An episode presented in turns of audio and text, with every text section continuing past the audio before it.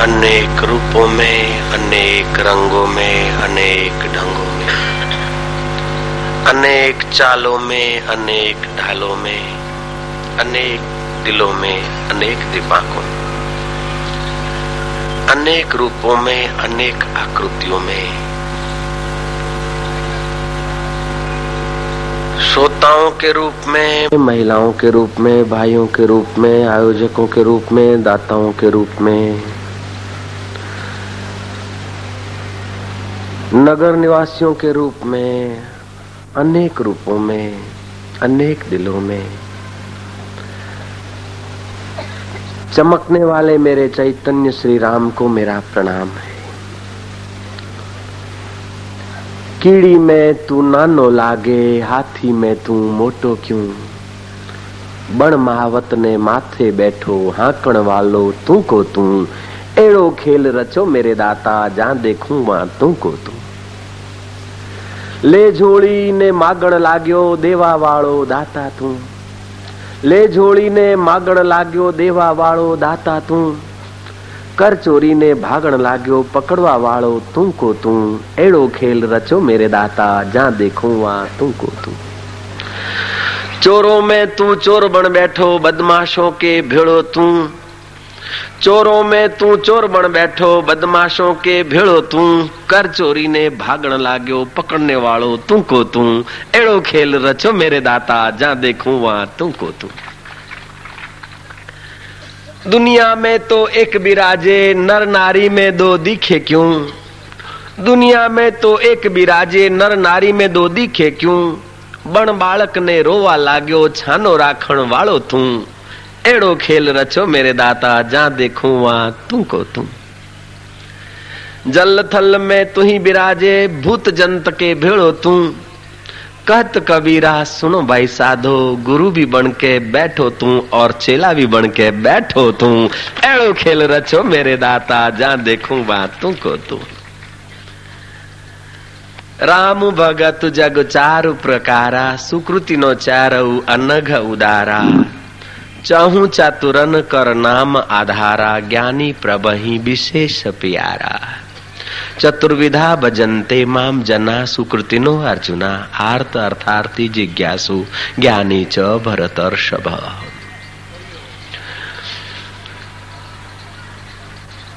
जीवन में अद्भुत सामर्थ्य छुपा है। जिसका बयान एक आशाराम नहीं, हज़ार आशाराम पैदा होकर करे, तभी भी उसका बयान पूरा नहीं होगा। ऐसा सबके पास ला बयान परमात्मा मौजूद है। एक सरस्वती नहीं डजन सरस्वती आकर तुम्हारे वास्तविक, तुम्हारे हृदय में जो राम की सत्ता है, उसका बयान करे। तो सरस्वती जी थक जाएँगी, समुद्र को स्याही कर दे तो वो खुट जाएगा। और वन राय को कागज़ वो कर दे, लेखनी कर दे तो भी वन राय खत्म हो जाएगा। फिर भी उसके गुण लिखना असंभव है, पूरे नहीं हो सकते। ऐसा जो अब आप परमात्मा राम है, वो हर दिल में पूरे का पूरा रम रहा है। और उसको जगाने की तरकीब इसी का नाम है सत्संग और साधना। जयराम जी की कह दो ना। सुन्या सखना कोई नहीं, सबके भीतर लाल। मूर्ख ग्रंथि खोले नहीं, कर्मी भयो कंगाल। सबके भीतर इतना खजाना है, इतना खजाना है कि महाराज, क्या उसका बयान किया जाए? इतने का इतना, पूरे का पूरा। जो जितना आशाराम के हृदय में है, उतना ही आपके हृदय में है। लेकिन आशाराम के हृदय में जितना अंश विकसित हुआ, हो सकता कि और महापुरुषों में इससे भी ज़्यादा विकसित हुआ हो, और आप में भी विकसित हो। विकसित होने की बलिहारी है, बाकी है पूरे का पूरा। विकसित करने के लिए प्रयोग है। कुंडलनी योग जो है, वो विकसित करने का एक, इस युग के लिए। पत्रकार लोग ध्यान से इस बात को लोगों तक पहुंचाएँगे, बहुत पुण्य होगा। इस युग के लिए आदमी की सुषुप्त संभावनाएँ, सुषुप्त शक्तियाँ, सुषुप्त आनंद, सुषुप्त प्रेम, सुषुप्त त्याग, सुषुप्त सहानुभूतियाँ।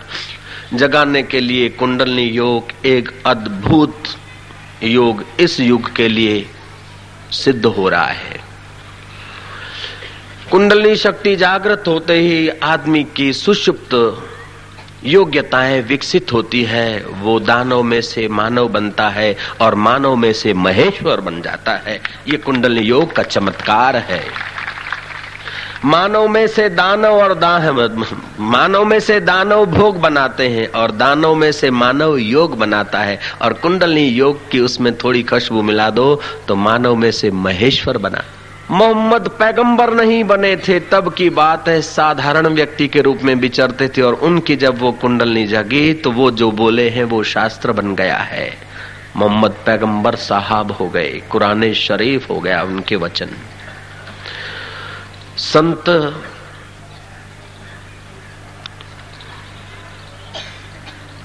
ज्ञानेश्वर महाराज लिखते हैं, ज्ञानेश्वरी गीता के छठे अध्याय में कि ये महामाया जब जागृत होती है तो साधक को थोड़ी देर के लिए भयभीत कर देती है, चकित कर देती है।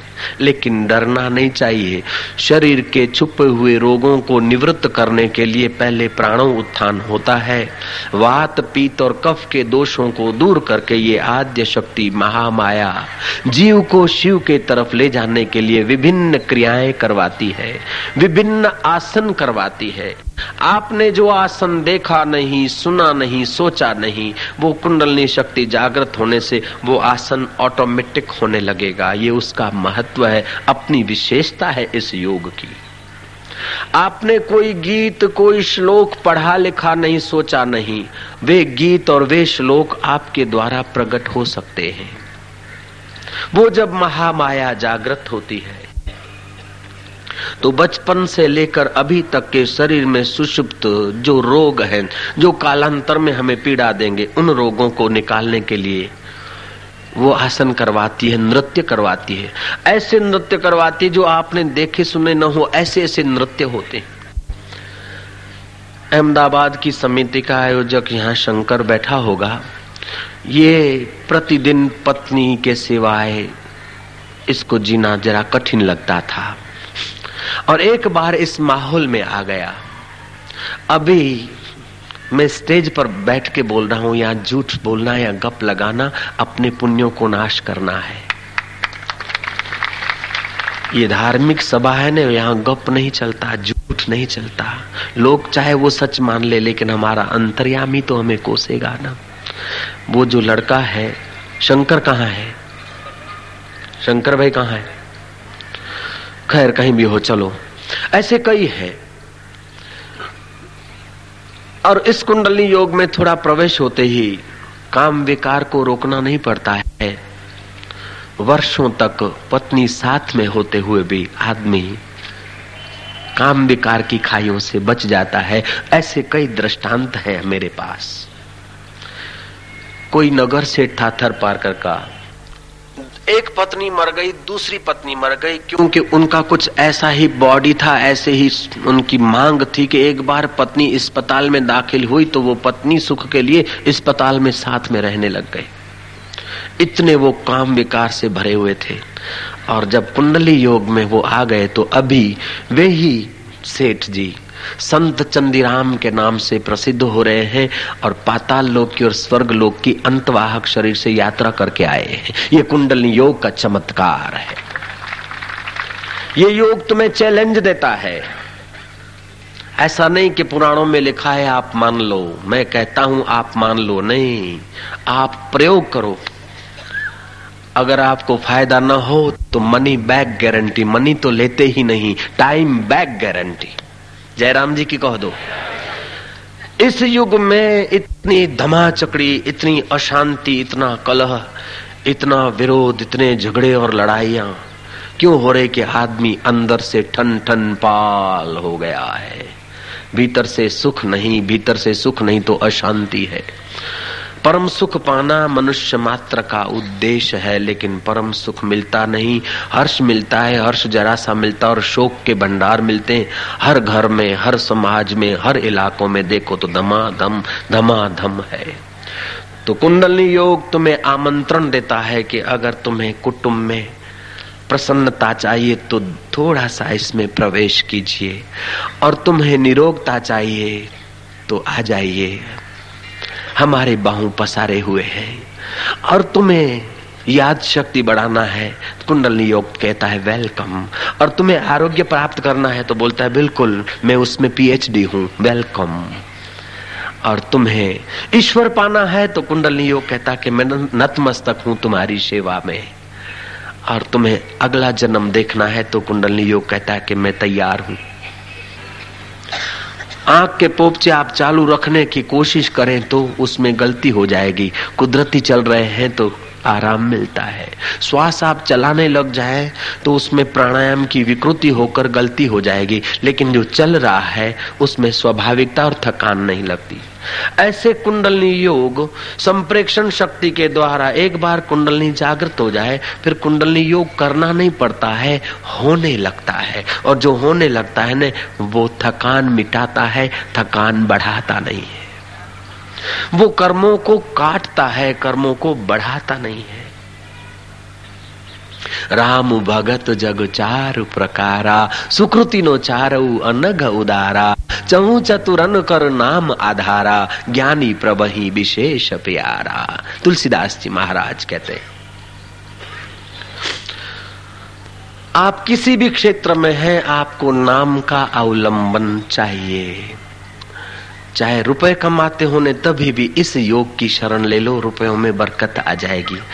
और आरोग्यता चाहते हो तो थोड़ी सी ईश्वर की शरण लोगो लोगे तो आरोग्यता की रक्षा होगी। और फिर रोग आप को दबा नहीं सकता है। रोग शरीर को होगा, पीड़ा होगी, लेकिन आप पीड़ित नहीं होंगे। दुख होगा प्रारब्ध वेग से। तीन प्रकार का प्रारब्ध होता है। मंद, तीव्र और तर तीव्र। मंद प्रारब्ध तो आपके पुरुषार्थ और डॉक्टरों के सहयोग से दूर हो जाता है रोग। तीव्र जो होता है, उसको डॉक्टरों का सहयोग, आपका पुरुषार्थ और भगवान नाम की थोड़ी सी बुट्टी वो उसको दूर करती है। तर तीव्र जो होता है, दुख भोगने का प्रारब्ध, वो डॉक्टर भी हार जाते हैं, आप भी हार जाते हैं। दुआई भी काम नहीं करती, फिर भी उस कुंडली योग पर जो चल पड़ा है, उसे वो रोग झेलने की अद्भुत सामर्थ्य आ जाती है, अद्भुत शक्ति आ जाती है। रमन महर्षि को कैंसर के फोड़े हुए। दस बार ऑपरेशन हुआ री ऑपरेशन हुए। लेकिन मैं दुखी हूँ, कभी उनके चेहरे पर न दिखा। रामकृष्ण को गले का कैंसर हो गया था, तर तीव्र प्रारब्ध था। लेकिन मैं पीड़ित हूँ, ऐसा उनको भ्रांति नहीं हुई। ये योग का चमत्कार है। योगी नाम अपी सर्वेशम मद गते न अंतरात्मना। गीता के छठे अध्याय का आखिरी श्लोक है। इस नगरी में तो बाबा बाल मुकुंद जी ने अच्छे संस्कार फैला दिए हैं तो आपको इस योग को जानने में कठिनाई नहीं लगेगी। एक बार बाला, बाबा बाल मुकुंद जी अहमदाबाद के आश्रम में पधारे थे। नाम सुना था, इतने सरल आदमी इतने पवित्र आत्मा के आसाराम जी के दर्शन करने आया हूँ। लोगों ने कहा, वो तो कहीं कार्यक्रम में गए हैं। मैं जब आश्रम में गया, मुझे पता चला और मैं फिर इंदौर में बिना बुलाए अहल्याबाई के घर धर्म गौशाला में आकर ठहरा और उन दिनों में दुर्भाग्यवश उनका नश्वर देह विलय हो गया। उनका तो विलय क्या होना है? और फिर गीता भवन से परिचय होते होते आज आपके दिलों तक परिचय हो रहा है। ये मूल में बाला, बाबा बाल मुकुंद जी का ही तो संकल्प होगा। मुझे ऐसा लगता है।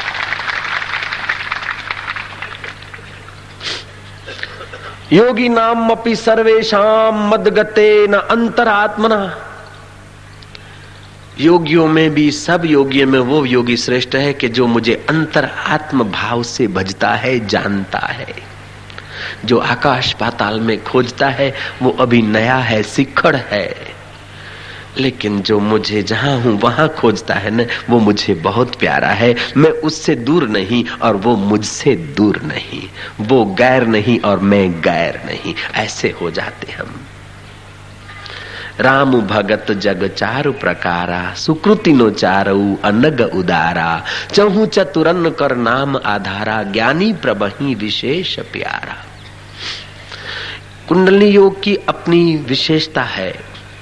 हम जब जन्मते हैं तो हमारे शरीर में बीज रूप में सात केंद्र होते हैं, सुषुप्त शक्तियाँ। उसमें से कुछ अंश हम लेकर संसार जीवन यापन करते हैं। बाकी की शक्तियाँ ज्यो की त्यों पड़ी है। अगर इस योग के द्वारा उन शक्तियों के जितने अंश हम विकसित कर सके, उतना हम जिस क्षेत्र में आगे बढ़ना चाहे, बढ़ सकते हैं। बालक जब पैदा होता है तो उसके एक वर्ष से सात वर्ष पर्यंत उसको नाभि से नीचे का केंद्र जो है, मूलाधार, उस केंद्र का विकास होता है, जो फ़िज़िकल शरीर की नींव बनती है वह। दूसरे सात वर्ष में स्वाधिष्ठान केंद्र, योगियों की भाषा में स्वाधिष्ठान केंद्र कहा जाता है। उसका विकास होता है, उसे भाव शरीर भी कहा गया। मतलब सात से चौदह साल की उम्र में भावनाओं का विकास होता है। इसलिए सात से चौदह वर्ष के उम्र के बच्चे बच्चियों में छोटे मोटे सुख दुख का भाव ज़्यादा आ जाता है। अथवा तो जिनका ऊपर के केंद्र विकसित नहीं हुए, वे जहाँ भी जाएँगे, वो भाव के आवेश में आ जाएँगे, जो दूसरे केंद्र में जी रहे हैं। भाव अतिरेक में आ जाएँगे। फिर लड़ाई के भाव में भी आ जाएँगे। इस्लाम खतरे में धमाधम इंकलाब जिंदाबाद तो धमाधम और हरी बोल तो धमाधम। क्योंकि वो भाव केंद्र में है, उनके भाव को जिधर को ले जाओ, वो मुड़ जाएँगे। लेकिन भाव अच्छा तो है, लेकिन अकेला भाव अंधा होता है। जयराम जी की। भाव के साथ अगर बौद्धिक शरीर विकसित है तो वो भाव अपने लिए और औरों के लिए परम कल्याण प्रद होगा। और अकेला भाव है तो अगर शुद्ध जगह पर लगा है तो इष्ट को प्रकट कर देगा। इष्ट का एहसास कर लेगा, लेकिन इष्ट के तत्व को नहीं जानेगा। एक भक्त था, भाव बढ़िया था। कृष्ण कृष्ण कृष्ण कृष्ण कृष्ण, राम राम राम राम राम, भाव तो था, लेकिन राम तत्व या कृष्ण तत्व का विकास भीतर नहीं हुआ। कभी उपवास रहे कभी कुछ करे और खुशकी चढ़ गई, और कृष्ण कृष्ण उसको दिखने लगे। यमुना जी के किनारे रात को जाकर बैठे दो बजे तक। रात को नौ बजे जाके बैठे, कृष्ण कृष्ण करे, और दो बजे तो वो घर लौटे, और घर वालों को कह मैंने कन्हैया के दर्शन किए। मैंने कन्हैया को निहारा। आखिर गुरु के पास बात गई। गुरु ने कहा, कन्हैया के दर्शन कहाँ किए? बोले, यमुना जी में। कितने बजे आते कि रात को दो बजे रोज आते? बारह से दो के बीच होते हैं। गुरु महाराज साथ में गए। देखा तो जिस इलाके में मच्छियाँ मारने का प्रतिबंध है, मच्छियाँ मारना वर्जित है, उस वक्त वहाँ मछुआ रात्रि को ठीक बारह बजे नाव ले आता है। और फिर उस नाव पे खड़ा होकर अपना काम करता है। भक्त के भाव से उस मछुआ में उसको कृष्ण की आकृति दिखती है और वो कृष्ण के दर्शन मानकर अपने जीवन को धन्य मान रहा है, धोखा है। दूसरा एक ऐसा भक्त हो गया। जो हर रोज यमुना किनारे स्नान करने जाता था। उसने सोचा कि भगवान देंगे तब खाऊँगा, क्योंकि लिखा है शास्त्र में, जो अनन्य भाव से मेरा चिंतन करता है, योग क्षेम में उसका वहन करता हूँ। तो मेरे को ठाकुर जी जब खिलाएँगे तब खाऊँगा। स्नान करने गया। पीपल के चबूतरे पर, पीपल का पेड़ था, कोई धार्मिक जगह थी यमुना जी के किनारे। पीपल के चबूतरे पर हलवा पड़ा था, सीरा। आटे की लापसी होती ना, मीठी। भक्त ने कहा, वाह भगवान तो नामदेव को तो मिला था, लेकिन अब मेरे लिए तो सीरा छोड़ के जाता है। वाह वाह प्रभु, भक्त ने बड़े प्रेम से खाया। कुटुंबियों में बात करी, बात आगे बढ़ गई। कोई विकसित बौद्धिक शरीर में ज्ञानवान महापुरुष के पास बात गई। ज्ञानी ने कहा कि, भगवान, सीरा रख के रोज जाए। ये संभव नहीं होता है। बोले, मैं झूठ नहीं बोलता हूँ, कल ला के दिखाऊँगा। कल लाया, उसने खाया और दिखाया। बाबा जी ने कहा, कौन सी जगह पर मिलता है? कि बोले, फलानी फलानी जगह पर। रोज ठाकुर जी रख के जाते बाबा जी गए तो देखा छह बजे के करीब वो नहाने जाता है और सीरा पड़ा होता है, ले आता है। एक दिन बाबा जी तीन बजे सुबह प्रभात को उठकर पेड़ के ऊपर चढ़ गए। देखा कि एक मोटा सेठ आते हैं पाँच बजे। उनको डॉक्टर और वैद्यों ने हलवा बांधने को कहा है। कोई फोड़ा फूसी निकला है। जयराम जी की। और वो हलवा खोल कर किसी जीव जंतु के काम आ जाए, उसलिए वो संभाल के बेचारे सज्जन आदमी है, धार्मिक सेठ है, वो रख जाते और भगत समझाए भगवान छोड़ के जाते तो भाव शरीर तो विकसित हुआ, लेकिन अगर तीसरा शरीर ज्ञान का नहीं विकसित हुआ तो भगत भगतड़ा रह जाता है। भगत भगतरा रह जाता है। शास्त्र तो कहता है कि भक्त भक्त ही होना चाहिए। भक्त का अर्थ है जो परमात्मा तत्व से विभक्त न हो। भक्त शब्द का अर्थ है जो विभक्त न हो, अपने ईश्वर से अपने को अलग न कर दे। बिछड़े हैं जो प्यारे से दर बदर भटकते फिरते हैं। हमारा यार है हम में, हम को बेकरारी क्या? जिसको अपना मालिक अपने दिल में नहीं दिखा ठीक से तो रथ पर कृष्ण दिखेंगे अथवा राम जी वनवास होते हुए दिखेंगे। फिर भी राम तत्व के दीदार न होंगे तो यात्रा अधूरी रह जाएगी। तो कुंडली योग की ये योग्यता है कि पहले सात वर्ष आपके फ़िज़िकल शरीर का विकास होने के लिए मूलाधार केंद्र विकसित होता है, जिसको काम शरीर कहते हैं।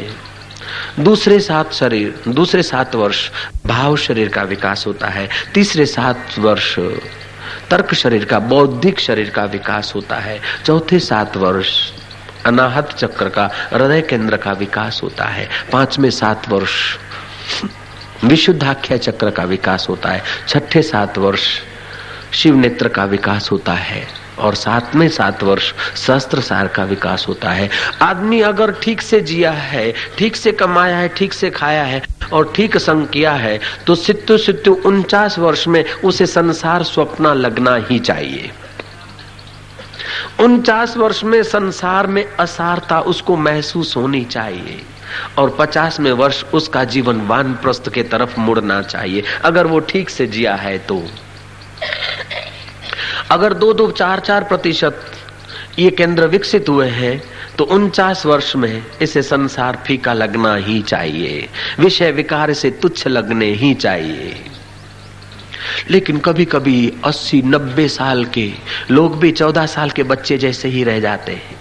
पहला केंद्र या दूसरा विकसित हुआ, बाकी का जो का त्यों रह गया। अस्सी साल का, नब्बे साल का देह तो हो जाता है, लेकिन केंद्र एक या दो विकसित होता है। और जिन्हें योगियों का मुलाकात हो जाता है, जैसे ध्रुव को नारद जी की मुलाकात हो गई, वो पाँच सात वर्ष का बच्चा भी, बुज़ुर्गों का भी बुज़ुर्ग हो गया, क्योंकि उसके केंद्र विकसित हो गए। जिस पेड़ पे खड़ा है, जिस डाल पे खड़ा है, उस डाल को काट रहा है। लोगों ने समझाया कि पागल, ये डाल अब कटेगी, गिरेगी, तू मर जाएगा। उसने कहा कि तुम मुझे समझाने वाले कौन होते हो? पंडितों ने सोचा कि वीआईपी कोटा का मूर्ख है स्पेशल मूर्ख है। अपनी गलती तो करता है, लेकिन समझाने पे गलती को गलती स्वीकार नहीं करता तो इससे बढ़िया मूर्ख कहाँ से लाया जाए? चलो, विद्योत्मा नाम की जो राजकुमारी है, जिसने हमारे बेटों का नाक काट दिया है शास्त्रार्थ में, विद्योत्मा के साथ इसकी शादी करा दी जाए। ऐसा कोई छल बनाकर पंडितों ने जाकर विद्योत्मा को कहा कि एक महान गुरु हैं जो मौनी रहते हैं। उससे अगर तू शास्त्रार्थ करे और उसे तू परास्त करे तो हम तेरे को मानेंगे। क्योंकि विद्युत्मा ने कई राजकुमारों को और कई पंडितों के पुत्रों को। शास्त्रार्थ में परास्त करके उनके अहंकार को जमींदोस्त कर दिया था। तो पंडितों की इज़्ज़त का सवाल था, राज्य पंडित की इज़्ज़त का सवाल था। उन्होंने एक ऐसा आयोजन किया, ऐसा एक कपट रचा कि उस वीआईपी कोटा के मूर्ख को ले गए और कहा कि तू मौन रहना, बाकी का काम हम संभाल देंगे। राजकुमारी जो इशारा करे, उससे तू कुछ न कुछ अटपटा कर देना। उसका शास्त्रार्थ में अर्थ हम लगा देंगे। तू क्रिया कर देना, अर्थ हम लगा देंगे। उस महामूर्ख को जो बाद में महाकवि कालिदास हुए हैं, उस महामूर्ख को डोली में सजाकर ले गए नारे पुकारते पुकारते बाल योगेश्वर महाराज की जय, बाल ब्रह्मचारी गुरु महाराज की जय, वेद वेदांग उपनिषदों के ज्ञाता की जय, न्याय वैशेषिक सांख्य के दृष्टा की जय जय करते करते करते करते, सामने आमने सामने मंचों पर उसकी पालखी रख दी। विद्युत माँ को कहा कि तुम अब मौन भाषा में, संकेतिक भाषा में प्रश्न पूछो और वे उत्तर संकेतिक भाषा में देंगे और तुम न समझ सको तो अर्थ हम बता देंगे। तुम इन्हें परास्त करके दिखा दो, तब हम तुम्हें मानेंगे। अब महामूर्ख की टुकड़ी में तो सैकड़ों पंडित थे। विद्युत ने उस महामूर्ख को एक उंगली दिखाते हुए यूँ कहा, महामूर्ख ने समझा कि बोलती तेरी एक आँख फोड़ूँगी। मूर्ख ने सोचा कि तू एक फोड़ेगी तो मैं दो, दुगना तो कुछ करना ही है। उसने दो यूँ कर दी। विद्योत्मा ने पूछा कि क्या कह रहे तुम्हारे बाल ब्रह्मचारी, बाल योगेश्वर जी महाराज? बोले, तू बोलती कि एक परमात्मा ने ये दुनिया बनाई, लेकिन हमारे गुरु महाराज कहते, अकेला परमात्मा दुनिया नहीं बना सकता है, परमात्मा के साथ माया मिलती है, तब ये लीला होती है। बात तो सीधी है एकदम। निर्गुण ब्रह्म कुछ नहीं कर सकता है, लेकिन निर्गुण ब्रह्म में जब माया की फैट पड़ती न शुद्ध सोना में घाट बढ़िया नहीं आती, चमक बढ़िया नहीं आती, लेकिन जब पित्तल तंब आदि पड़ता है ना, फैट पड़ता है ना, तब चमक लेता है सोना। ये ब्रह्म की चमक है और निर्गुण ब्रह्म अपनी महिमा में है। जैसे अखा भगत ने कहा, शेलड़ी का रस मीठा होता है, लेकिन कितना भी पियो तो प्यास नहीं बुझाएगा। पानी फीका होता है। पानी की अपेक्षा शिलड़ी का रस, गन्ने का रस ईख का रस सुहावना लगता है। लेकिन ईख के रस का सुहावनापन बिना पानी के टिक नहीं सकता है। ऐसे साकार हमारे शरीर बिना निराकार चेतना के टिक नहीं सकते। हम सुंदर सुहावने लगते हैं, लेकिन उस अव्यक्त की सत्ता के बिना हमारा सौंदर्य टिक नहीं सकता है, हमारी विद्या टिक नहीं सकती, हमारा बल टिक नहीं सकता, हमारी बुद्धि टिक नहीं सकती है। विश्व में जो भी बलवान हुए, बुद्धिमान हुए, सुंदर हुए, उनको वहीं से सुंदरता मिली है, वहीं से बल मिला है, वहीं से ओज मिला है। करोड़ों करोड़ों लोगों को मिलता आया है, मिल रहा है, मिलता रहेगा, फिर भी जो नहीं खुटता है, नहीं बदलता है, उसे परमात्मा कहते हैं, उसे राम कहते हैं, जो रोम रोम में रम रम रहा है। राम भगत जग चार प्रकारा। उस राम को जानने वाले, उस राम को मानने वाले चार प्रकार के भक्त होते। आज का यह है कि कुंडलनी योग का अद्भुत सामर्थ्य। अखबार के द्वारा जो लोगों तक पैगाम पहुंचाएँगे, कुंडलनी योग के द्वारा शारीरिक आरोग्यता, मानसिक प्रसन्नता और बौद्धिक विकास की पराकाष्ठा आप साध सकते हैं। और इसके द्वारा आप परमात्मा को पाना चाहे तो भी पा सकते हैं। आप परमात्मा पालो, ये मैं आग्रह नहीं करता हूँ। आप बौद्धिक विकास कर लो, ये भी मैं आग्रह नहीं करता हूँ। लेकिन कम से कम शरीर तंदुरुस्त और मन की खुशी तो पालो भैया। इतना तो कम से कम करो। आप कॉलेज में पहुंचो, इतना मैं आग्रह नहीं करता हूँ, इतनी हिम्मत नहीं करता हूँ, लेकिन इतनी तो ज़रूर ये चौथा दिन है, इतनी हिम्मत करूँगा कि आपका शरीर तंदुरुस्त रहे और मन प्रसन्न रहे। इतना तो इस योग का फ़ायदा ले लो। जयराम जी की कदों ने यार और ये साइंटिफिक योग है, किसी व्यक्ति का, किसी संप्रदाय का, किसी ऋषि मुनि का स्थापित नहीं है। कुंडली योग उपनिषद में इसका बयान आता है। योग वशिष्ठ महारामायण, जो भगवान राम के गुरु और भगवान राम का संवाद है तो काकभूषण और वशिष्ठ जी के संवाद में इस कुंडली योग की महिमा आती है। जयराम जी की, आज इस योग की समाज को बहुत ज़रूरत है। आज तुम बहुत सेवा करो, गुरुओं को रिझाओ और फिर तुम्हें शक्तिपात करे तो योग वांझा रह जाएगा और समाज दरिद्र रह जाएगा। रुपयों की दरिद्रता कोई बड़ी दरिद्रता नहीं है, भीतर की खुशी की दरिद्रता महादरिद्रता है और भीतर की खुशी का धन महाधन है। जयराम जी के धन का लोभ छोड़ने के लिए दान करना पड़ता है। परिवार का मोह छोड़ने के लिए शमशान में अपने को देखना पड़ता क्या हाल है। सौंदर्य का अहंकार छोड़ने के लिए दूसरे सौंदर्य वाले को देखना पड़ता है। सत्ता का अहंकार छोड़ने के लिए बड़ी सत्ता वाले की तरफ़ देखना पड़ता है। लेकिन ये कुंडलनी योग जिसका जग गया, उसको एक एक साधन अलग करने की ज़रूरत नहीं पड़ती है। वो महामाया, जैसे माँ है ना बच्चे को खाना, पीना, सुलाना, घुमाना, माँ सब काम कर लेती है। ऐसे कुंडलनी जागृत होते ही भीतर की सब यात्राएँ होने लगती है। शक्ति शिव के तरफ़ हमें ले जाती है। और माँ जब पिताजी से मुलाकात कराती हो तो बच्चे को टेंशन नहीं होता है और मजूरी नहीं होती और पिता थोड़ा नाराज़ भी होता है तो माँ पिता को डांट के बोले, ऐसा क्यों अकड़ते हो? छोटा बच्चा है, ले लो गोद में। जयराम जी के गोदों ने तो आज का ये युग है। इस बच्चे में इतनी ताकत नहीं कि अपने बल से मालिक तक पहुँचे, पिता तक पहुँचे। माँ का सहयोग होना चाहिए। और ये साइंटिफिक बात है। मैंने केवल पढ़कर नहीं कही है, सुनकर नहीं कही है। मैंने अपने जीवन में प्रयोग किए इसके। पहले मैं भी नहीं मानता था। मैंने एक योगी से सुना कि योगी अगर चाहे तो अपनी एक निगाह मात्र से हज़ारों दिलों में एक ही साथ अपने अनुभव की शांति का दान कर सकता है। फिर मैंने इस योग को 40 दिन कमरा बंद करके थोड़ा सा दूध लेकर इस योग की अलग अलग यात्राएँ की। और फिर 40 दिन का संकल्प किया कमरा बंद करके करने का। महाराज सैतीस दिन में परिणाम आ गया और ये प्रयोग मैंने सेठ चंदीराम के ऊपर करा, जो अभी संत चंदीराम के रूप में प्रसिद्ध हो रहा है। सूरत के आश्रम में है, सूरत वाले आए हैं यहाँ जयराम जी की। रामकृष्ण परमहंस ने विवेकानंद के ऊपर ये संप्रेक्षण शक्ति का प्रयोग किया था, लेकिन अब एक नरेंद्र पर नहीं, हज़ारों को नरेंद्र समझकर ये चीज़ बांटना होगा। लेकर मरना ठीक नहीं होता है, बांट के मर जाओ तो हर धन रख के मरना क्या, इसका सदुपयोग करो। रुपयों का धन, सत्ता का धन से भी ये योग का धन बहुत ऊँचा होता है। मोहम्मद के जीवन में कुंडली योग का प्रयोग हुआ और वो चमक गए। तुकाराम के जीवन में वो गौरांग के जीवन में जागृत हुई। बड़े नुमाई पंडित थे, प्रसिद्ध थे, लेकिन देखा कि भीतर के रक्त से वंचित है। हरि बोल हरि बोल करते उनकी कुंडलनी शक्ति जागृत हुई और चैतन्य महाप्रभु के रूप में प्रसिद्ध हुए जग जानता है। मीराबाई को अनजाने में वो कुंडलनी शक्ति जागृत हुई और जहर को अमृत बना दिया था। इतना सामर्थ्य है इस कुंडलनी योग में। योग यात्रा नाम की छोटी सी पुस्तक स्टॉल पर से जिन लोगों ने ली होगी, पढ़ी होगी तो साधकों के अनुभव है। और अनुभव सुनकर कईयों को होता है कि ये हो सकता है।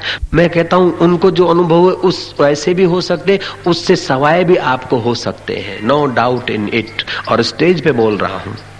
जयराम जी की। चैलेंज से बोल रहा हूँ। कुंडली योग के लिए मैं चैलेंज देता हूँ। और ये कुंडली योग की शक्तियाँ आपके अंदर है, सबके अंदर वो सुषुप्त रूप में है। तो पहला है भाव शरीर, पहला है फ़िज़िकल बॉडी का मूलाधार केंद्र, दूसरा है स्वधिष्ठान तीसरा है मणिपुर। तो स्वदिष्ट स्वधिष्ठान में क्या रहता है? भय, घृणा, स्पर्धा और हिंसा। अगर कुंडली महामाया जागती है तो भय की जगह पर निर्भयता का जन्म होता है, स्पर्धा की जगह पर समता आती है, घृणा की जगह पर प्रेम का प्रागट्य होता है। तीसरे तीसरे स्टेप में है संशय और विचार। माइया प्राय दूसरे और तीसरे केंद्र में रहती है, इसलिए माइयों को विचार बहुत होते हैं। चुप नहीं बैठ सकती बेचारी, उनका दोष नहीं है। और उन्हें संशय भी बहुत होता है, भय भी बहुत होता है, क्योंकि वो दूसरे और तीसरे केंद्रों में उनका जीवन ज़्यादा रहता है। दूसरे और केंद्र, तीसरे केंद्र में उसलिए रहता है कि उन्हें गर्भ की रक्षा करनी है, बच्चे को जन्म देता है, देना पड़ता है। इसलिए पुरुष की अपेक्षा स्त्री का हृदय कोमल होता है, पुरुष की अपेक्षा स्त्री जल्दी भयभीत होती है। कोई अपवाद रूप से न हो, वो अलग बात है तो वो नीचे के केंद्रों में नहीं है उसीलिए नहीं होती। दयालु ऋषियों ने सोचा कि स्त्री बिचारी दूसरे, पहले दूसरे और केंद्र में रहते रहते मरने के बाद न जाने कौन से आत्मा के साथ उसका संयोग हो जाए और कैसे उसका दुरुपयोग हो जाएगा। तो ऋषियों ने कृपा करके स्त्री के लिए एक आइडिया सोची कि स्त्री अपना छठे केंद्र पर तिलक किया करे। ललाट पर स्त्री के लिए तिलक खोज लिया ऋषियों ने। चंदन का तिलक करने से ये शिव नेत्र की कुछ मनोविकास की कुछ आंशिक शक्तियाँ स्त्री को प्राप्त हो जाए। फिर देखा कि मनोविकास तो हो गया और स्त्री सर्वे सर्वा हो गई और पुरुष को उठ बैठ कर आने लग गई। ऋषि ने सोचा, ठहरो, जो सुहागिन स्त्री है, वो दो टिल्ले किया करे। एक तो अपने मनोविकास करे, लेकिन अपने ऊपर पति की जगह है, पति की सत्ता है। ऐसा याद करके स्त्री दो दो टिल्ले करना चालू करती है। जयराम जी की। इसमें बड़ी साइंस छुपी है। इन टिल्लों के पीछे साइंस छुपी है। यहाँ टिल्ले करते इनके पीछे साइंस छुपी है। मंदिर में आप जाते घंट बजाते हैं। तो क्या भगवान सोए हैं? उनको जगाते नहीं। आप मंदिर में जा रहे हैं तो कोई आपके विचारों की परंपरा माइंड में चलती है। जब घंट बजाते हैं तो वो घंट के नाद से वेव्स फैलते हैं तो आपके विचारों की परंपरा बिखर के आप निर्विचार की कुछ क्षण ले लेते हैं और दर्शन करते करते शायद आप थोड़ी एकाग्रता का आनंद ले ले, मज़ा आ जाए, आपका कल्याण हो जाए, इसलिए घंट बजाया जाता है। ये जो आरती की जाती है अथवा शंख बजाया जाता है, इसके पीछे भी बड़ी वैज्ञानिक ढंग से व्यवस्था है ऋषियों की। तो मैं आज इस कुंडली योग को जरा आपको अर्ज़ करने के लिए आपके चरणों में इस बात को रखूँगा कि जब तीसरा शरीर विकसित होता है, बौद्धिक शरीर तो आदमी में संकल्प शक्ति आ जाती है। निर्णय शक्ति आ जाती है और सार असार को समझने की क्षमता आ जाती है। भाव शरीर में रहा रहा तो जिधर का बहाव आया, बह गया, भगवान सीरा छोड़ के जाते और ठाकुर जी यमुना में दर्शन देते, ऐसी गलती में कई भगत बेचारे रह जाते। अच्छा तो पहला शरीर जिनका विकास विकसित हुआ और दूसरे शरीर विकसित नहीं है, वे पशु जैसे हो जाते हैं। पशु का पहला शरीर तो विकसित है, हाथी पूरा फ़िज़िकल विकसित है, लेकिन एक महावत उस पर कंट्रोल करता है, क्योंकि महावत का दूसरा, तीसरा शरीर कुछ अंश में विकसित हुआ है। हज़ारों गेटे बकरों के टोलों को एक दो आदमी कंट्रोल कर लेते हैं, क्योंकि उनका पहला शरीर विकसित है, दूसरे शरीर के एक आध परसेंटेज विकसित है, लेकिन मनुष्य का तीसरा शरीर विकसित है, उसीलिए बड़े बड़े पशुओं को और छोटे छोटे पशुओं को कंट्रोल करता है। लेकिन ऐसे कंट्रोल करने वाले भरवाड़ों को ऐसे मजदूरों को, एक तहसीलदार, हज़ारों की संख्या में व्यक्तियों को, एक तहसीलदार, एक तहसील को कंट्रोल करता है। क्योंकि तहसीलदार पढ़ लिख कर तीसरे शरीर के कुछ परसेंटेज अधिक विकसित कर चुका है। तर्क शरीर के। आइंस्टीन जैसे आदमी का तीसरा शरीर, तर्क शरीर 10 प्रतिशत विकसित हुआ और उसने रिसर्च में एनर्जी लगाई तो विश्व विख्यात हो गया। और साधना में कोई दस प्रतिशत, तीसरा शरीर विकसित हो और साधना में लगा है तो वो साधना के जगत में प्रसिद्ध हो जाएगा। और अखबार के जगत में कोई हो और वो तीसरे शरीर के जितने परसेंटेज विकसित हो तो अखबार के जगत में लगा है तो आप अखबार के जगत में चार चाँद लगा सकते हैं। जयराम जी की। तो आपके जीवन में वो शक्ति सुषुप्त रूप में पड़ी है। तो मूलाधार, स्वादिष्टान, मणिपुर, अनाहत चक्र अनाहत चक्र में स्वप्न और संकल्प रहते हैं। आपको स्वप्ने आते हैं और संकल्प विकल्प होते हैं। अगर वो विकसित हो जाए तो संकल्प विकल्पों की जगह पर सत्य संकल्प सामर्थ्य आ जाता है और स्वप्न की जगह पर निश्चिंतता आ जाती है। पाँचवें शरीर में अगर आप विकसित होते हैं, पहुँचते हैं तो आपको संदेह दूर हो जाएगा और जगत की वस्तुओं का आप उपयोग करेंगे, लेकिन अटैचमेंट नहीं रहेगा। आप जीवन मुक्ति के पद पे आरूढ़ हो जाएँगे। जैसे राजा जनक और राजा सुखदेव जी महाराज की कृपा से राजा परीक्षत का कल्याण हुआ, मदालसा का कल्याण हुआ। ऐसे कल्याण का आप साक्षात कर सकते हैं। एक सारस्वत्य मंत्र है। बीरबल छोटी उम्र में बड़ा प्रभावशाली हो गया। किसी फकीर ने उसे सारस्वत्य मंत्र का दान दिया था। सिंधी जगत में तीर्थबाई हो गई। वो साईं सतराम दास के आश्रम में सेवाधारी बनकर पानी पिलाती थी। कोई कथा सुनता है। सत्संग जिस वक्त सुनते, वो सब लोग सत्संग के समय संत होते हैं। उनकी सेवा रब की सेवा है। उनकी सेवा परमात्मा की सेवा है। जो लोग सत्संग सुनते हैं, उनको वो माई पानी पिलाती थी। एक दिन सतराम दास जी की निगाह पड़ी कि माता जी इतनी सेवा करती है, क्या चाहिए? बोले, महाराज, कुछ नहीं, आपकी दया से। बोले अच्छा अच्छा तुम्हारी गोद खाली है, जाओ, बेटा होगा। वो बेटा हुआ, उनका नाम कंवर राम रखा। गरीब घर के थे, वो चने बेचता था, कोहिर बेचते थे। माँ ने कहा, बेटा, कोई साधु मिल जाए सेवा कर लेना, चने के पैसे नहीं लेना। साधु की सेवा भागशाली को मिलती है अभाग आदमी नहीं कर पाएगा। कोई साधु की जमात आ रही थी, भूखे प्यासे थे। साधु ने कहा कि बेटा इधर आ, चने दे दे। चोले बाफ के बेचते उसको कोहिर बोले जाते हैं सिंधी जगत में। आयो कोहिरन वारो, कोहिर गरम, अथई नरम, भाई कोहिरन वारो। ऐसा होका देते थे बच्चे, गरीब घर के। बच्चे को बुलाया और कोहिर सब खा लिए। संतों ने बोले, कितने पैसे? बोले, नहीं महाराज, संतों की सेवा बड़ भागी पावे। मेरी माँ ने कहा है, मैं पैसे नहीं लूँगा। बोले, नहीं, हम मुफ़्त का नहीं खाते। संत वो है जो खाने के लिए, लेने के लिए नहीं होता है, देने के लिए होता है। उसी का नाम तो संत होता है, जिसके लेने के विचारों का अंत हो गया है, जिसके खाने और लेने के विचारों का अंत हो गया है, उसी को तो संत कहते हैं। कबीर जी ने व्याख्या की है कबीरा, जोगी, जगत गुरु, तजे जगत की आश। जो जग की आशा करे तो जग गुरु वो दास। जगत की चीज़ों की जो आशा करके और चलता है तो तो जगत तो उसका गुरु हो गया और वो जगत का दास हो गया। नहीं, जोगी तो जगत का गुरु होता है। जगत के सुख की, जगत के धन दौलत की इच्छा जिसका अंत हो गया है। जगत के सुखों की खींच जिसके अंदर से शांत हो गई है जगत के आकर्षणों का अंत हो गया है, उसी का नाम तो संत है। तो संत मुफ़्त में कैसे खाएँगे? अच्छा बेटे, तू ये बाहर की लक्ष्मी नहीं लेता है, बाहर के पैसे नहीं लेता है तो हम अपना खजाना देते हैं तुझे। जरा निगाह डाल दी, संप्रेक्षण शक्ति का दान कर दिया। कुंडलनी जागृत हो गई। वो कोहिर बेचने वाला बच्चा, उसकी वाणी का आकर्षण इतना बढ़ा इतना बढ़ा, उसकी योग्यता इतनी बढ़ी कि साईं कंवर राम के नाम से सिंधी जगत में आज तक वे प्रसिद्ध है। ये कुंडली योग का चमत्कार है। और वो बच्चों को प्यार करते थे, लोली देते थे। लोली देते थे बच्चों को तो एक माई का, एक ही का एक बेटा और मर गया था। माई ने क्या कि ये संत है, लोली देते हैं, शायद ये बेटे को ज़िंदा कर दे। तो माई ने धोखा किया, बेटा लोली देने के लिए संत के गोद में पकड़ा दिया। गोद में संत के बेटा आया, लोली दी, वो उनका स्वभाव होता था लोली देने के बाद। बेटे को निहारते उसको जरा अपनी दृष्टि डालकर हंसवा लेते थे। निहार के जब माँ को देना है, हंसा के तो बेटा तो मुर्दा था। कंवराम के मन में हो कि भगवान, ये क्या लोग क्या बोलेंगे? ये लोली देते देते और बेटे को मार डाला।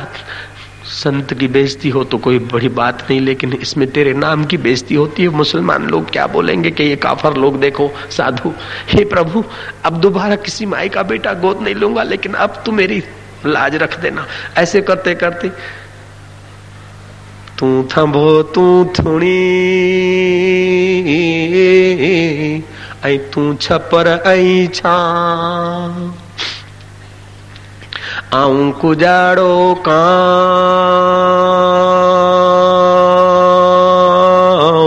ओ सबकी मालूम तो खे। ऐसे करते करते वो चौथे शरीर में आ गए और बच्चे के तरफ़ निहारा। बच्चा जीवित हो गया और माँ को बच्चा दिया। बाद में कभी लोली नहीं दी किसी ये वो कुंडलनी योग का अनजाने में प्रभाव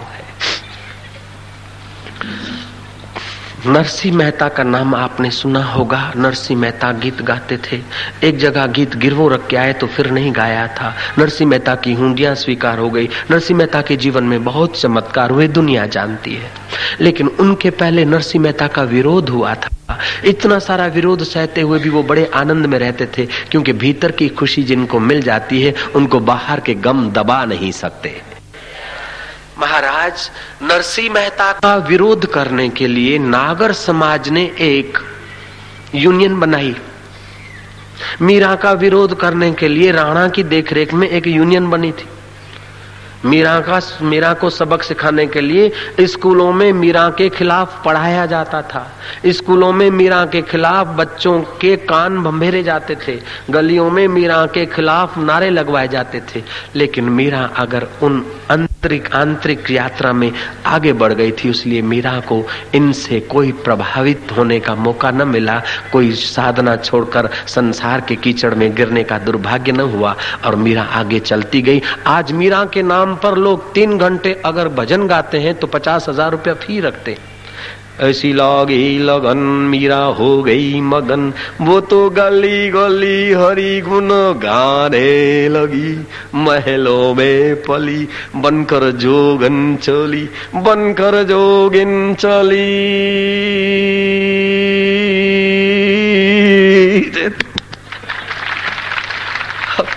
महाराज ये क्या है? ई जब करते हैं तो मूलाधार स्वादिष्टान चक्र एक तार हो जाता है। और उस एक तारता के कारण वो तुम्हारे चित्त के प्रसाद के वे उस लोगों के कान तक पहुँचते और लोगों को मज़ा आ जाता है। एक झलक जो पाता है, राही वहीं रुक जाता है। है, बोले न वो मूलाधार स्वादिष्टान चक्र का कुछ सहयोग लिया तभी वो उसी भजन। हालाँकि वो भजन तो इस दुनिया का है, अटपटी दुनिया का। फिर भी लोगों को मज़ा दे देता है कि आप गहराई से बोल रहे हैं। इसी शक्ति को जगाने के लिए ऋषियों ने ओमकार का आविष्कार किया। हरि ही ओ।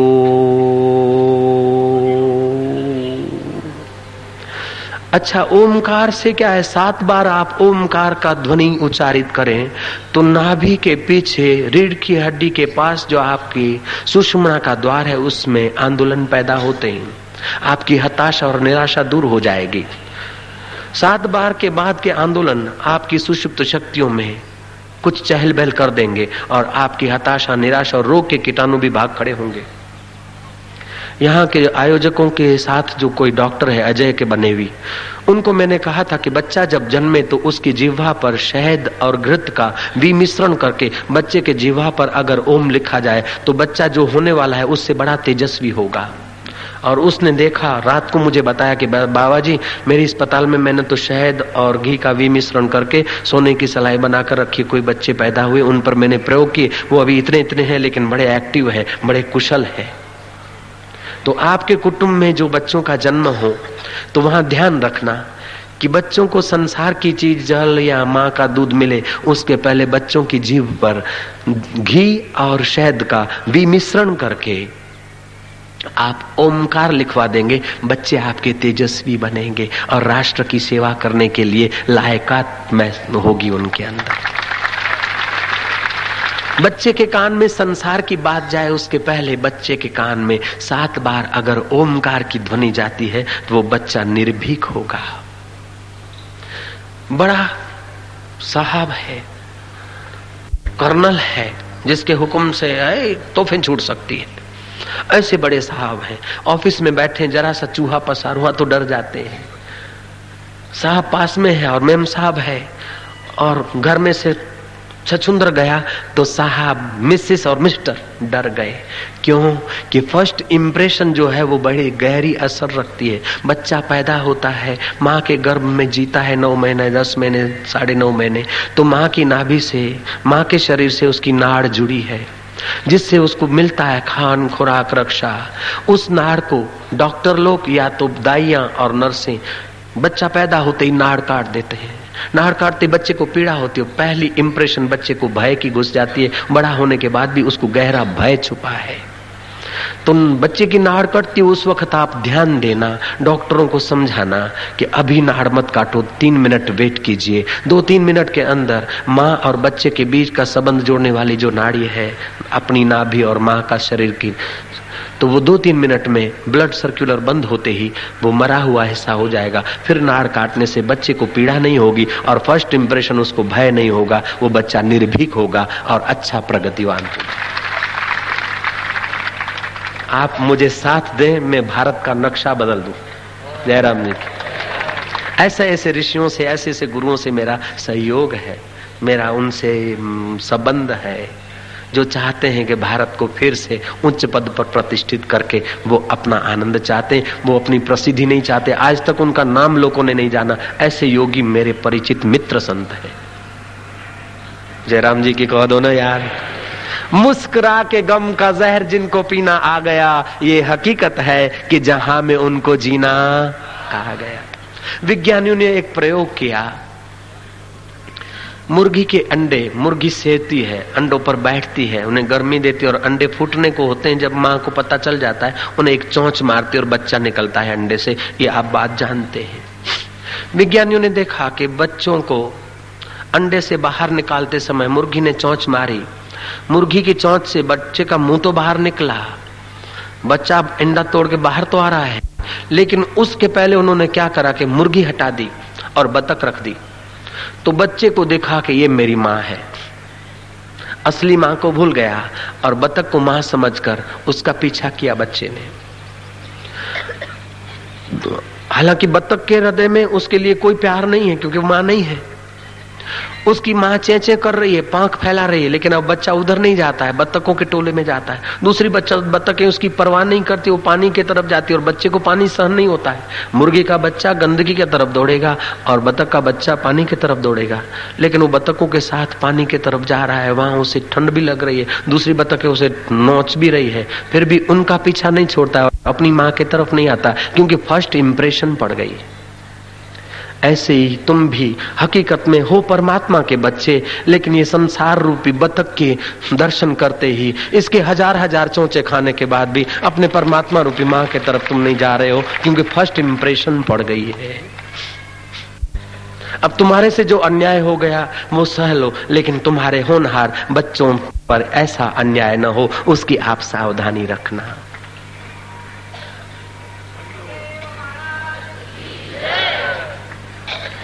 महाराज, नरसिंह मेहता जब भजन गाते थे तो गाते गाते कंठ सूख जाता था।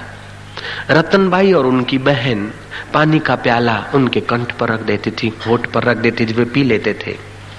जहाँ यश होता है, वहाँ अपयश भी चलता है। यहाँ सज्जन होते हैं, वहाँ दुर्जन भी होते हैं। क्रिटिसाइज करने वाले तत्व तो हर जगह, हर मुल्क में रहे हैं, हर समय रहे सतयुग में भी रहे तो अभी होंगे, क्या बड़ी बात है। लेकिन आपकी क्रिटिसाइज होती हो, दुश्मनावट होती हो, आपकी बदनामी होती हो, या आपकी निंदा कोई करता हो तो आप भीतर से खिन्न मत होना। आप खिन्न होंगे तो निंदा करने वाला तो सफल हो गया। निंदा करने वाला आपको खिन्न करना तो चाहता है, आपको दुखी करना तो चाहता है, और क्या चाहता है? किसी ने निंदा की और आप दुखी हो गए तो उसका तो काम बन गया। आप कृपा कीजिए। आपकी जब प्रशंसा होने तो आप इस बात को याद रखना कि प्रशंसा करके भगवान मेरे विषाद को दूर कर रहे हैं। मुझमें उत्साह भरने के लिए भगवान दूसरों से मेरे को प्रशंसित कर रहे हैं, मेरा उत्साह बढ़ाने के लिए।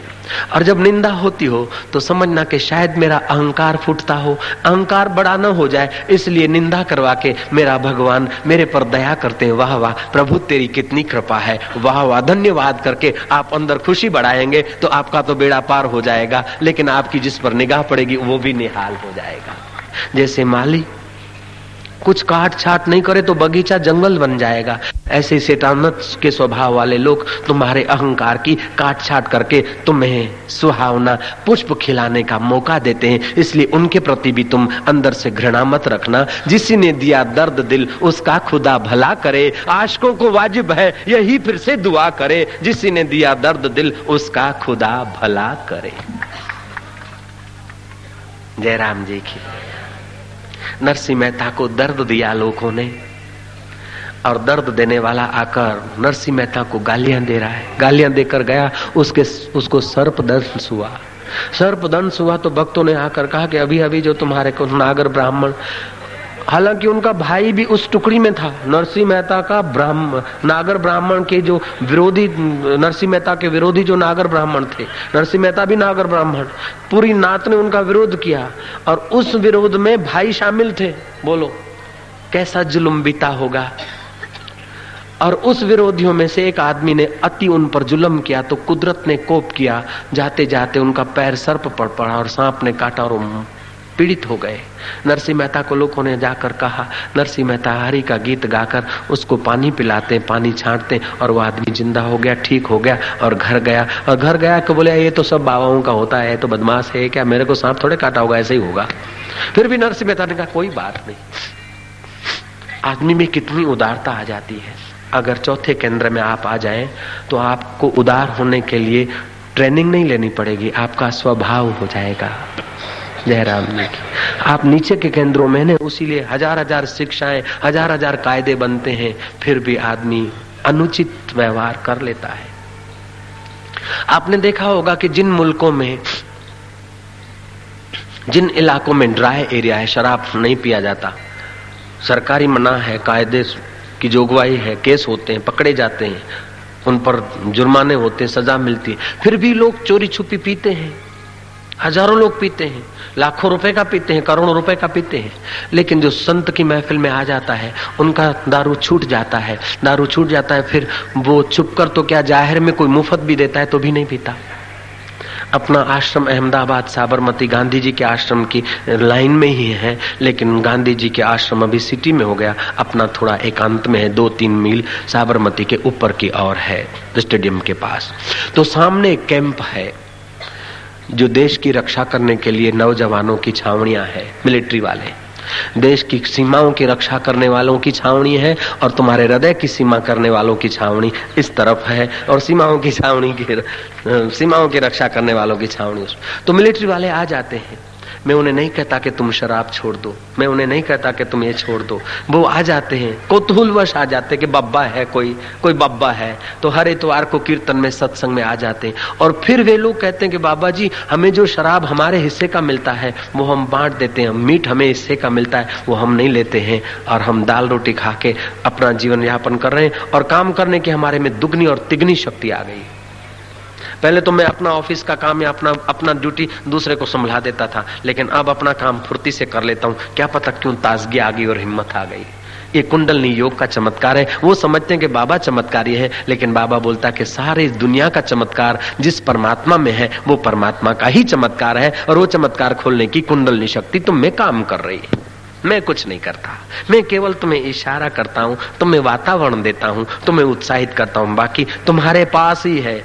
ताला तुम्हारे पास है, चाबी तुम्हारे पास है, खजाना तुम्हारे पास है।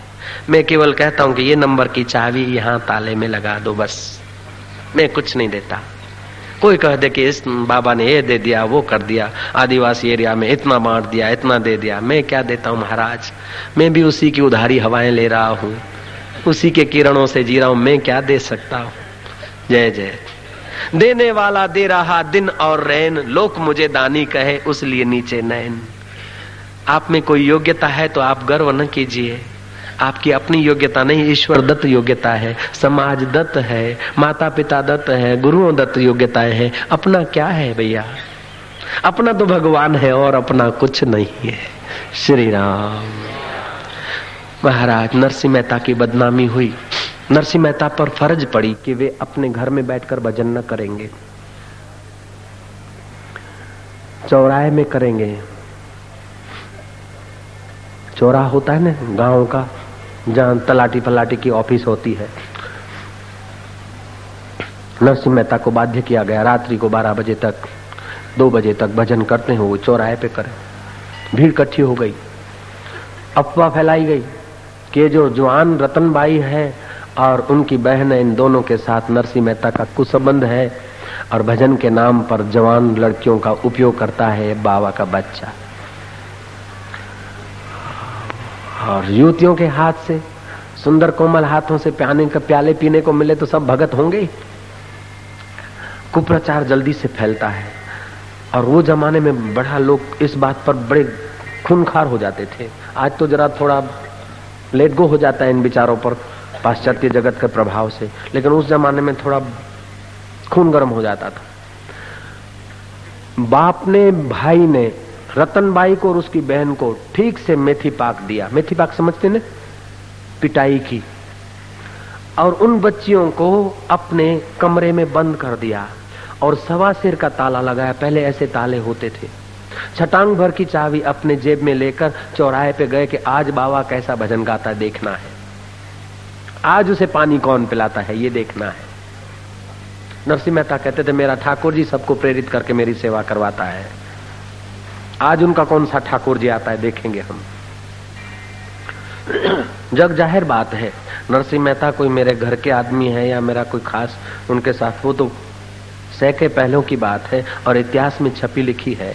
लेकिन मैं आपको रिसर्च के जगत की बात समझाने के लिए इस कहानी का इस घटना का उपयोग कर रहा हूँ, आपकी कुंडलनी शक्ति के चमत्कार को समझाने के लिए। मैं नरसिंह मेहता की प्रशंसा कर रहा हूँ, ऐसी बात नहीं है। लेकिन सत्य समझाने के लिए जिनकी प्रशंसा होनी चाहिए, होनी ही चाहिए, करनी चाहिए करनी चाहिए। नरसिंह मेहता भजन गाए जा रहे हैं और कंठ सूख गया है। जो आदमी जिस समय जो काम करता है उसको वो काम करने की स्मरणा आ जाती है। जिस समय आप चाय पीते तो चाय की याद आ जाती है। जिस समय भूख लगती है तो भले समय सर भूख लग ही जाती है चाहे खाना खाया हो तब भी, भी समय सर थोड़ी याद आ जाती है। ऐसे ही रतन बाई को याद आ गई कि आज भी गुरु का कंठ सूखता होगा और गुरु को याद आ गई कि रतन बाई दोनों का अंदर शरीर से तो दूर थे, लेकिन वो दोनों एक ही जगह पर पहुँचे थे भजन के बल से, तार जुड़ गया। रतन बाई ने घड़े में से पानी का प्याला भरा और वहाँ भर के मानसिक प्याला भरकर गुरु को पिला रही है। सभा के बीच लोगों ने देखा कि रतन बाई खड़ी है और नरसिंह मेहता उनके हाथों से पानी पिए जा रहे। हैं तो हम अगर चौथे शरीर में आ जाते हैं तो हमारे द्वारा अद्भुत लीलाएँ परमात्मा करता है। लेकिन सावधान रहे, फिर अपने को करता न माने, यात्रा भी अधूरी है। श्री राम चौथे शरीर के बाद पाँचवें शरीर की यात्रा होती है। वहाँ एकदम निसंकल्प अवस्था। आप जैसे जागते हैं, लेटे हुए हैं लेटे हुए हैं, दूसरे को लगेगा आपको नींद है। लेकिन आपके ऊपर कोई चादर डाले, मच्छर काटे या कुछ भी घटना हो, आप ठीक से देखते रहेंगे, क्योंकि प्रगाढ़ नींद नहीं आई। ऐसे ही जब आप पंचम शरीर में यात्रा करते तो प्रगाढ़ नींद में भी आप नींद के साक्षी हो जाते हैं। इसलिए जोगी जगते रहते हैं, ये बात शास्त्रों ने कही। जयराम जी की। तो आदमी जब पहुँच पंचम केंद्र में आ जाता है तो सोते हुए भी जागृत रहता है। करता हुआ भी अकर्ता रहता है। भोगता हुआ भी अभोक्ता होता है। अब छठे केंद्र पे बड़ा सामर्थ्य होता है। सती अनुष्या का नाम हम लोग जानते हैं। उसके हाथ से नारद जी ने थोड़ा सा प्रसाद खाया। नारद जी को जो शांति और आनंद का अनुभव हुआ, वो त्रिलोकी में जाकर उसकी प्रशंसा की। ब्रह्माणी, लक्ष्मी जी और पार्वती जी को हुआ कि इसका इतना प्रभाव तोड़ना चाहिए। अपने पतियों को तैयार किया और अपने पतियों को भेजा सती अनुष्या के ओज को कम करने के लिए। ब्रह्मा, विष्णु, महेश साधुओं का रूप लेकर आए, भिक्षाम दे ही और सती अनुष्या भिक्षा लेकर आई है। वो साधु रूपधारी देव बोलते हैं कि भिक्षा हम तब लेंगे जब तू अपना मर्म स्थान खुले करके दे अब पतव्रता स्त्री के मर्म स्थान पर पुरुष देखता है तो पतव्रता स्त्री का तप नाश हो जाता है, उसका प्रभाव क्षीण हो जाता है। इसीलिए आज की अप टू डेट लेडियों के चेहरे पर लाली तो है पफ तो है पाउडर तो है, लेकिन आँखों में वो प्रभाव नहीं है, निगाहों में वो जादू नहीं है। पहले के जमाने में सम्राट निकलते थे और कोई देहाती माई जरा सा देख लेती तो सम्राट घायल हो जाता था और उसको पटरानी बना लेता था। इतना ओझ लोगों के पास था। एक मज़ाक की बात कहूँगा, लेकिन समझने जैसी है, मुझे इजाज़त मिल जाए। कह दू ना, अमेरिका में मैं दोनों बार गया और मैंने नोट किया, बहुत भरचक प्रोग्राम होते थे तो हवाई जहाजों का उपयोग करना पड़ता था। तो हवाई जहाजों में बैठते ने तो स्वाभाविक है, पैसेंजरों पर नज़र तो जाती है भैया। तो आसपास में लेडी और लेडे होते थे। जब हमारा फ़्लाइट उतरने को होता था तो 10-15 मिनट पहले से वो लेडियाँ अपना थैला निकालती थी। श्रृंगार का थैला। भीतर का सौंदर्य जब नाश हो जाता है तो बाहर के सौंदर्य के साधनों की ज़रूरत पड़ती है। भीतर का रस नाश हो जाता है तो बाहर के रसों का आदमी गुलाम होता है। उसने अपना थैला निकाला, कई लेडियाँ निकालती थी। फिर आँख पर कुछ रखती थी, आँख के ऊपर लगाती थी, सफ़ेद सफ़ेद, यहाँ भी लगाती होंगी कहीं। भगवान जाने, लेकिन हमने तो पास पास में था ना, दिख जाता था, क्या करे भैया? इधर लगाती थी, फिर आँख के अंदर काजल लगाती थी, फिर लंबा करती थी। तब तक तो कोई हरकत नहीं। फिर होठों पर रख देती थी, वो भी हरकत नहीं। फिर वो ऐसा कुछ केमिकल निकालती थी। तो मुँह में डाल के अपनी लाड़ थूक, उससे थूक से लेके और फिर गालों को रगड़ती थी। लाली लाली लाली बोलते तो मुँह की जो लाड़ है, मरे हुए बैक्टीरिया है और लाड़ है, वो लगाती थी और फिर बराबर अप टू डेट हो जाती थी। और हम हमारा फ़्लाइट लैंड करता था, उतरता थे तो पैसेंजरों के रूप में हम भी उतरते थे। वो लेडी को जब कोई उसका लवर लेने को आता था तो चिपक जाते थे और वो चूसने लग जाता था। मैं बोलता, हाय रे राम, कितना पढ़ा, कितना लिखा केमिकल और थूक के सिवाय कुछ नहीं अरे यार, तू क्या करता है? लेकिन दिल में कहता था, उसको नहीं कह सकता था यार। तो आज की पढ़ाई की, आज की बुद्धिमानी का लक्ष्य तो यही है कि थूक चूस चूस के थूक और लाड़, मरे हुए बैक्टीरिया और केमिकल चूस के तू सुख लेना चाहता है। बिल्लियाँ पालते हैं, कुत्तों को पालते हैं कुत्ते और बिल्लियों के खाने के लिए बड़े बड़े स्टोर लगे हैं बड़ी बड़ी व्यवस्था है। अरे मैंने क्या कुत्ते के शरण जाना पड़ता है, बिल्ली के शरण जाना पड़ता है? इसके बजाय तो भारतवासियों का कुछ सीख ले। कन्हैये के शरण जा, माखन मिश्री अर्पण करके तेरे को खाने को मिलेगा यार। मरे हुए ढोरों का खुराक, बच्चों, उनको बिल्ले और कुत्तियों को खिलाते हो। टिपू टिपू, मिनी मिनी मिनी, इससे कन्हैया कन्हैया, राम राम कह दो, तुम्हारा तो कल्याण हो जाएगा और कुटुंब का भी तो कल्याण हो जाएगा।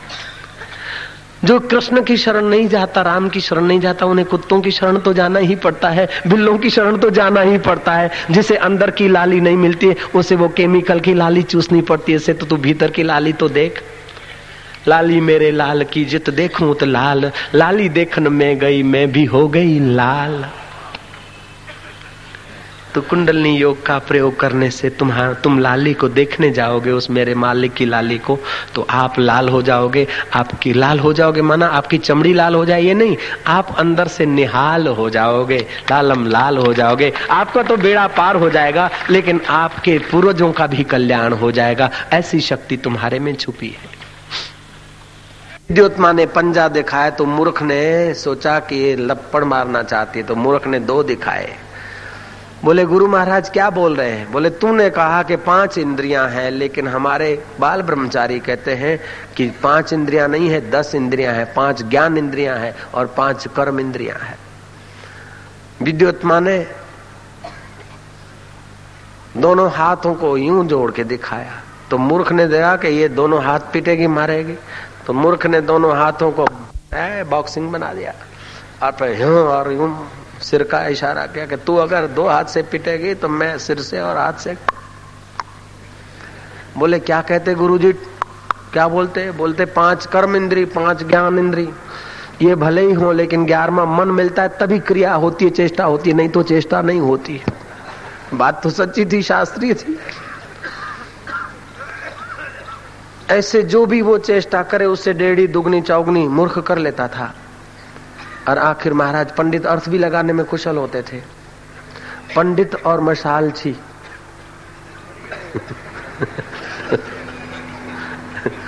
पंडित और मशाल ची दोनों की वही रीत होती है। औरों को, पंडित और मशाल ची औरों को उजाला करते हैं और आप अंधेरे में ही। तो पंडितों ने अर्थ तो लगा दिया, उजाला तो कर दिया, लेकिन अंदर उजाला बाकी रह गया। तो महाराज विद्योत्मा की शादी हो गई उस महामूर्ख के साथ। जिस डाल पे खड़ा था, उसी डाल को काट रहा था, वो महामूर्ख वीआईपी कोटा का।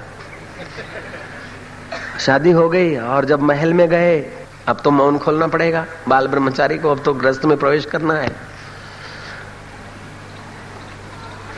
बातें तो क्या सुहावनी याद आ रही, लेकिन समय नहीं है। आपको देर हो रही ना? महाराज हो गई उसकी शादी।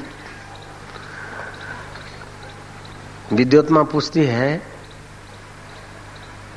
दीवाल के पीछे वो जो खिड़की थी उधर कोई जंगल जैसा था महल के पीछे कोई ऊँट बिचर रहा था। बोला कुह प्राणी तत्र? वहाँ कौन सा प्राणी है? तो संस्कृत में ऊँट को उष्ट बोलते हैं। वो बोले ऊंटियों लागे है, है ऊँट है। विद्युत समझ गई कि मूर्ख है धोखा हो गया मेरे से। लेकिन मैं भारत की लड़की हूँ, दूसरा तो नहीं करूँगी। लेकिन तू मुझे विद्वान होकर वरा है तो विद्वान होकर मुँह दिखाना, उसके पहले मेरे को मुँह मत दिखाना, जा। जरा सा अपमान कर दिया। अपमान कर दिया महीना लग गया, चोट लग गई। वो महामूर्ख गया, जंगलों में इधर उधर कोई संत मिले और टेक्निक बता दी, कुंडलनी शक्ति जागृत हो गई। महाराज जो देखे, वो उसका हो जाए। और उसकी कल्पना शक्ति बुद्धि, शक्ति, तर्क, शरीर, भाव, शरीर ऐसे विकसित हुए कि वो महामूर्ख में से महाकवि कालिदास का प्रागट्य हुआ है, जग ज़ाहिर है।